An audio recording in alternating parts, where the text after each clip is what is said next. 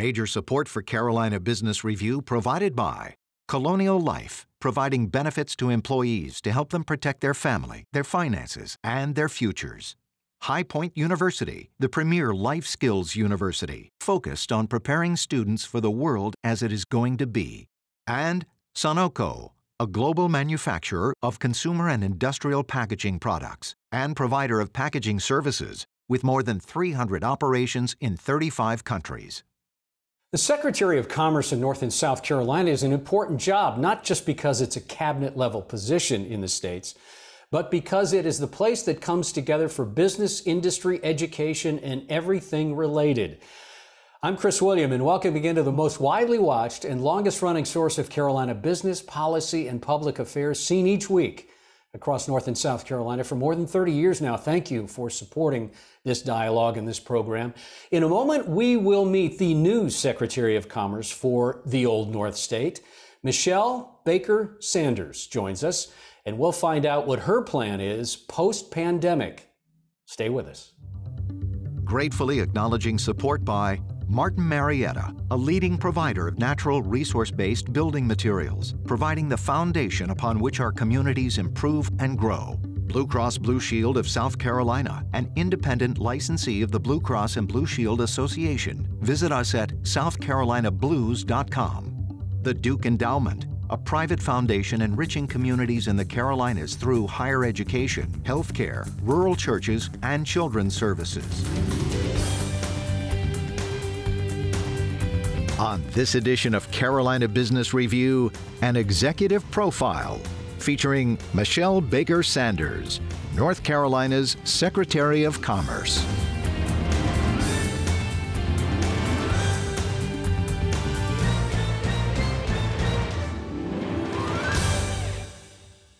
So, joining us from her office in the state capital of North Carolina, Raleigh, is the Secretary of Commerce. Madam Secretary, welcome to the program and thank you for joining us.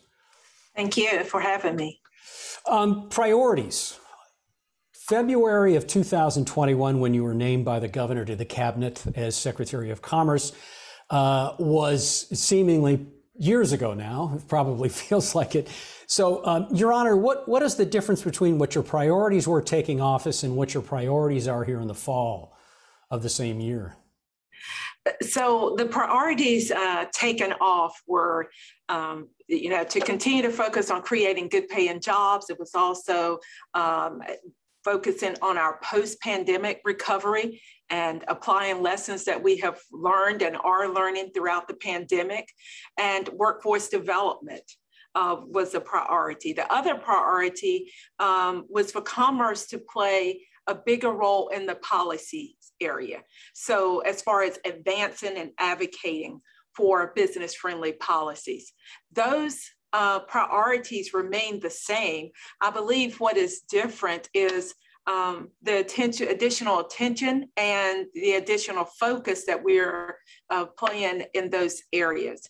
One, um, since the pandemic, you know, we recognize that um, there was a disproportionate impact of COVID 19 on people of color, mm-hmm. um, Black, Hispanic, uh, Latinx, and Native Americans. We also realized that um, there was some unique challenges in our rural communities and uh, that were faced with the pandemic and continue to be that way.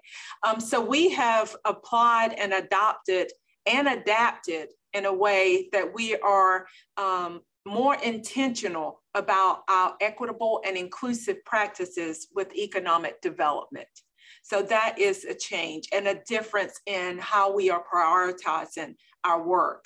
Secondly, I mentioned advocating and advancing uh, policies for business friendly climate. Post the pandemic and um, recognizing we are still going through the pandemic, Chris, I, I recognize that. Um, but during this time, we recognize that what matters to employees, it matters that they they continue to you know advocate and want child care services.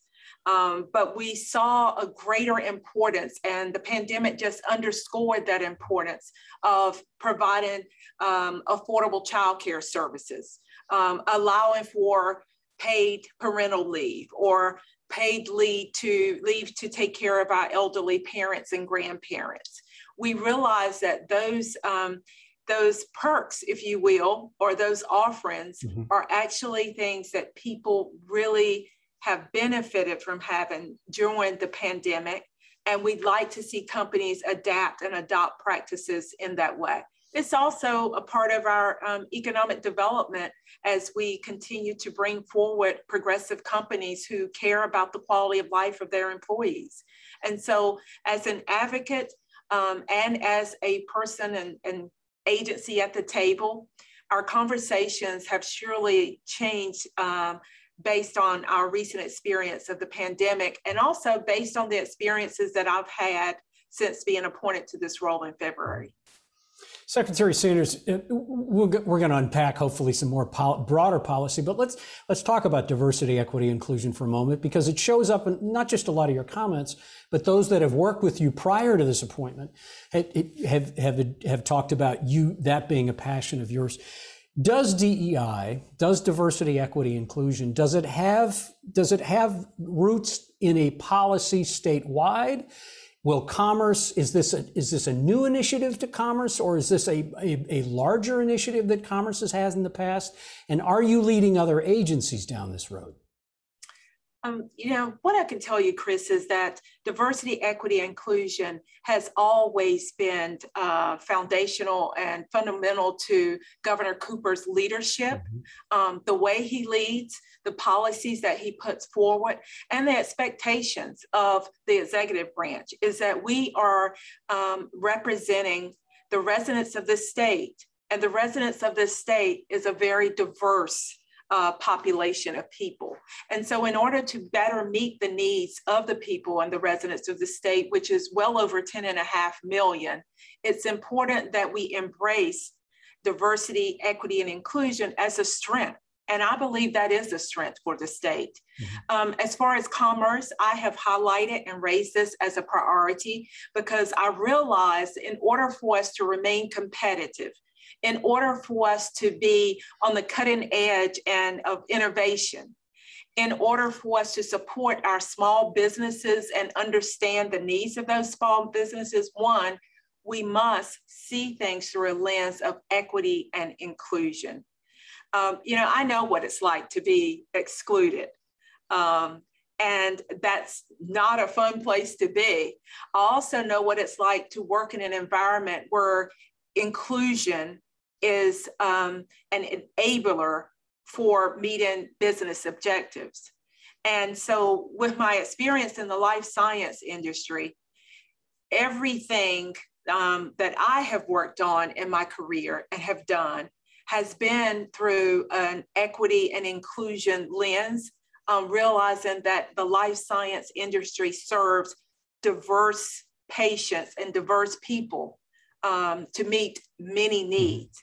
And so, in order to get innovation, in order to remain competitive, and in order to serve the needs of the public, it's extremely important that we embrace, highlight, and integrate DEI in everything we do.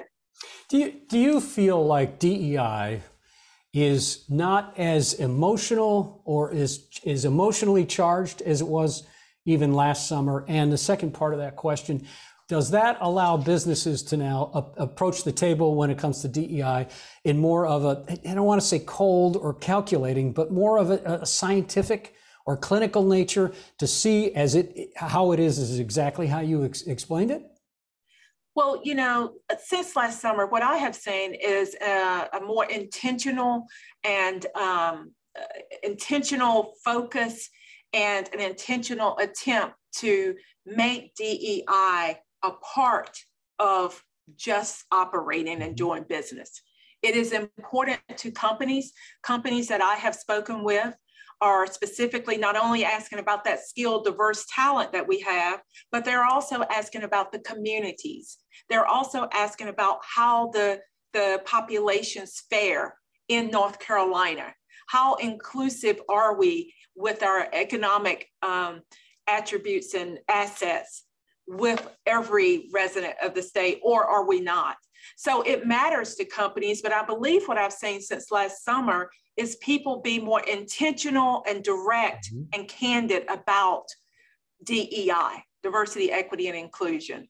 Um, you know, there's plenty of data out there, for example, that shows that um, companies that have greater diversity, public companies that have greater gender diversity, racial and ethnic diversity, as well as diversity of thought, are the most profitable companies.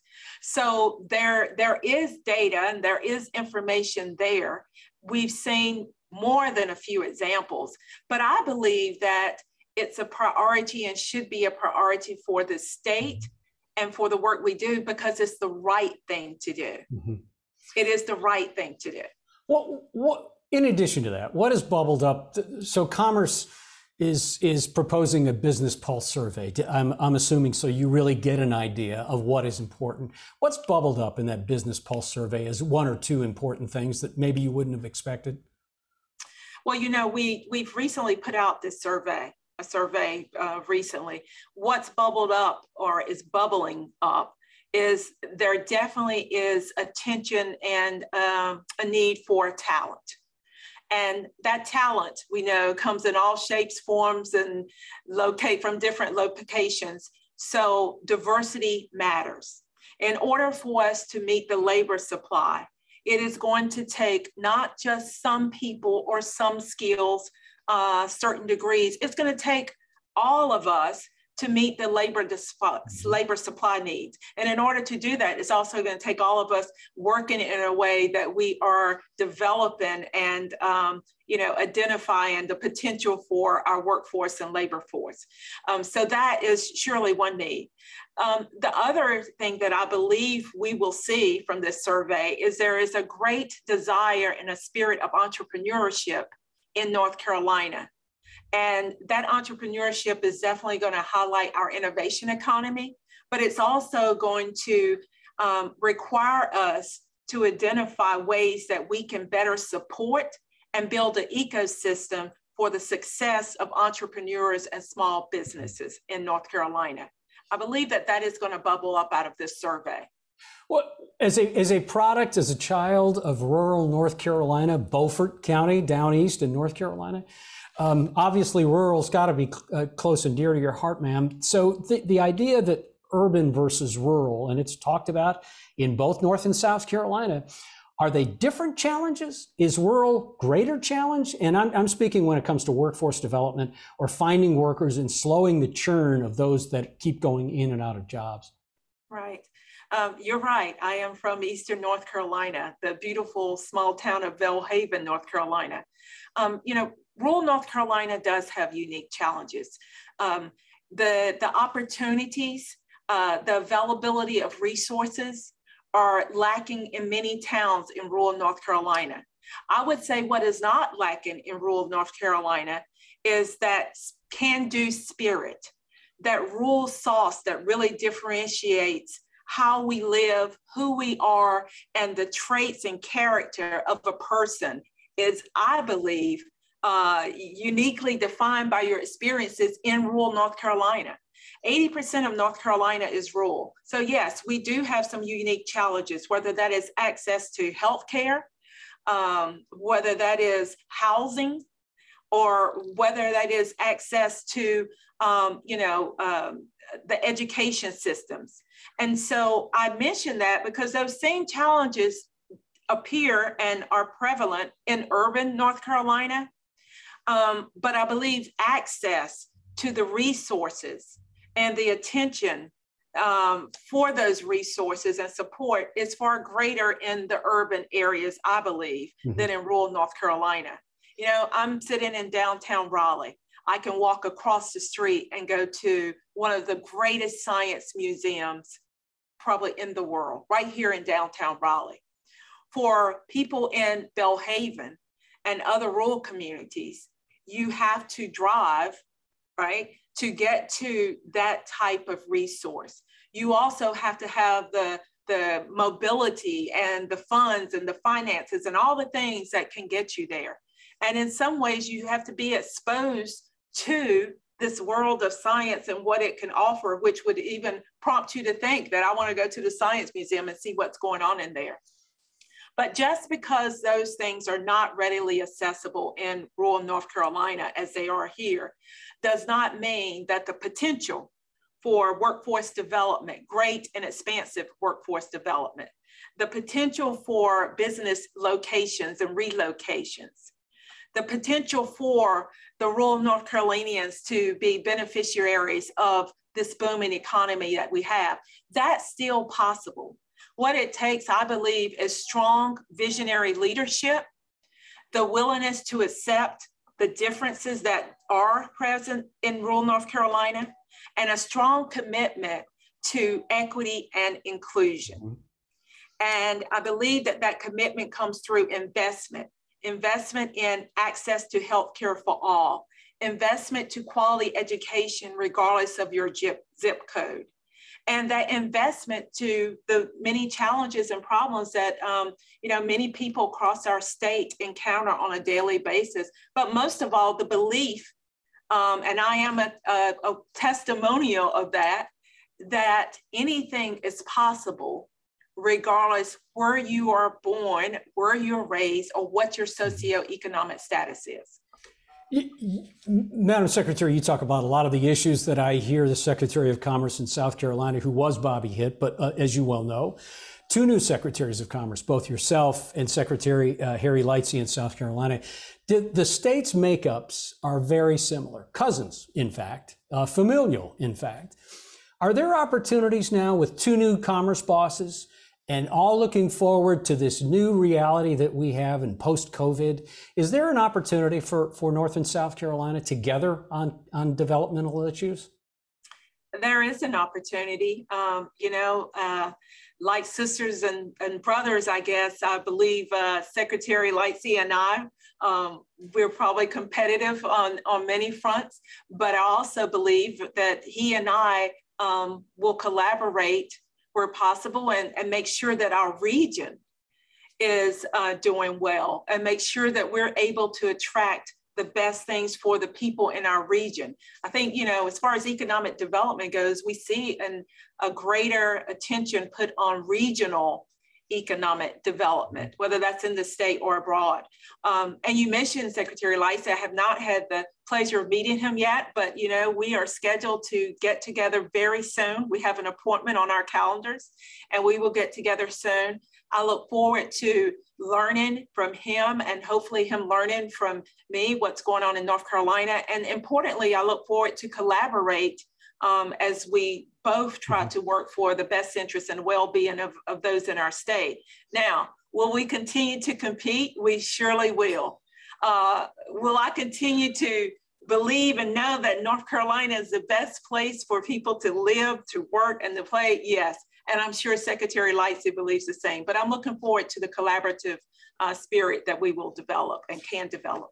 Ma'am, you have a, uh, a, a, very storied background in manufacturing and leadership in, in pharmaceutical and bioscience, both at Biogen, uh, at, at, Purdue Pharma, and large pharma. And now the, the big issue, of course, is, and it's not going to be lost on you, is supply chain disruption and global supply chain disruption. Now that you're in a different position, now that you are the point person for the Old North State, and it's about development and about all the manufacturers in both in both states, but certainly in North Carolina. How do you bring to bear that experience you had around manufacturing and supply chain to make it work and to smooth that out? Yeah, that experience um, in the life science sector has bode very well for me. Um, you mentioned Biogen, and most recently at Biogen, um, I was vice president of manufacturing and general manager for um, their largest manufacturing facility in their network, which is based in RTP. And so, supply chain and having an uninterrupted supply of quality products for patients was our primary objective. I understand from my experience the complexities of supply chain, uh, the limitations and the constraints that can occur and do occur with supply chain, while um, problem solving through some of those uh, potential disruptions uh, in our supply chain at Biogen. um, that experience has really carried over into this experience. I can tell you this um, I am a strong advocate and working in ways to not only attract companies here, but to build supply chains here. I understand the importance and the control um, and of the destiny that we will have if we can bring a greater number of those assets in a supply chain within North Carolina and within the United States. Of course, it's much bigger than North Carolina.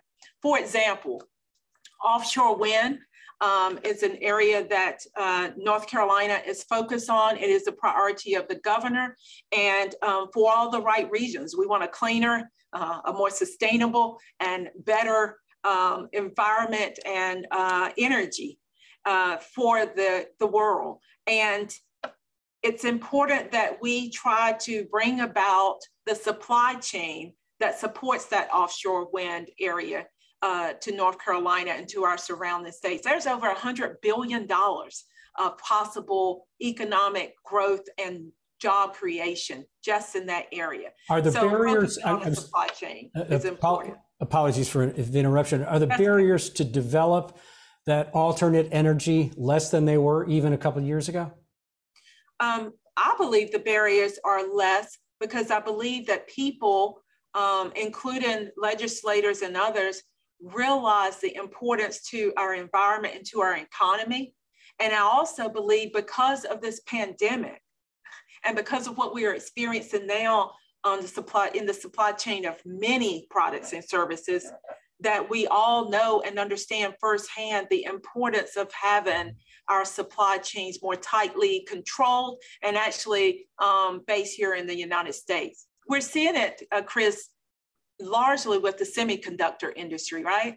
Mm-hmm. Um, and the chip industry. We need our supply chain and we need our companies.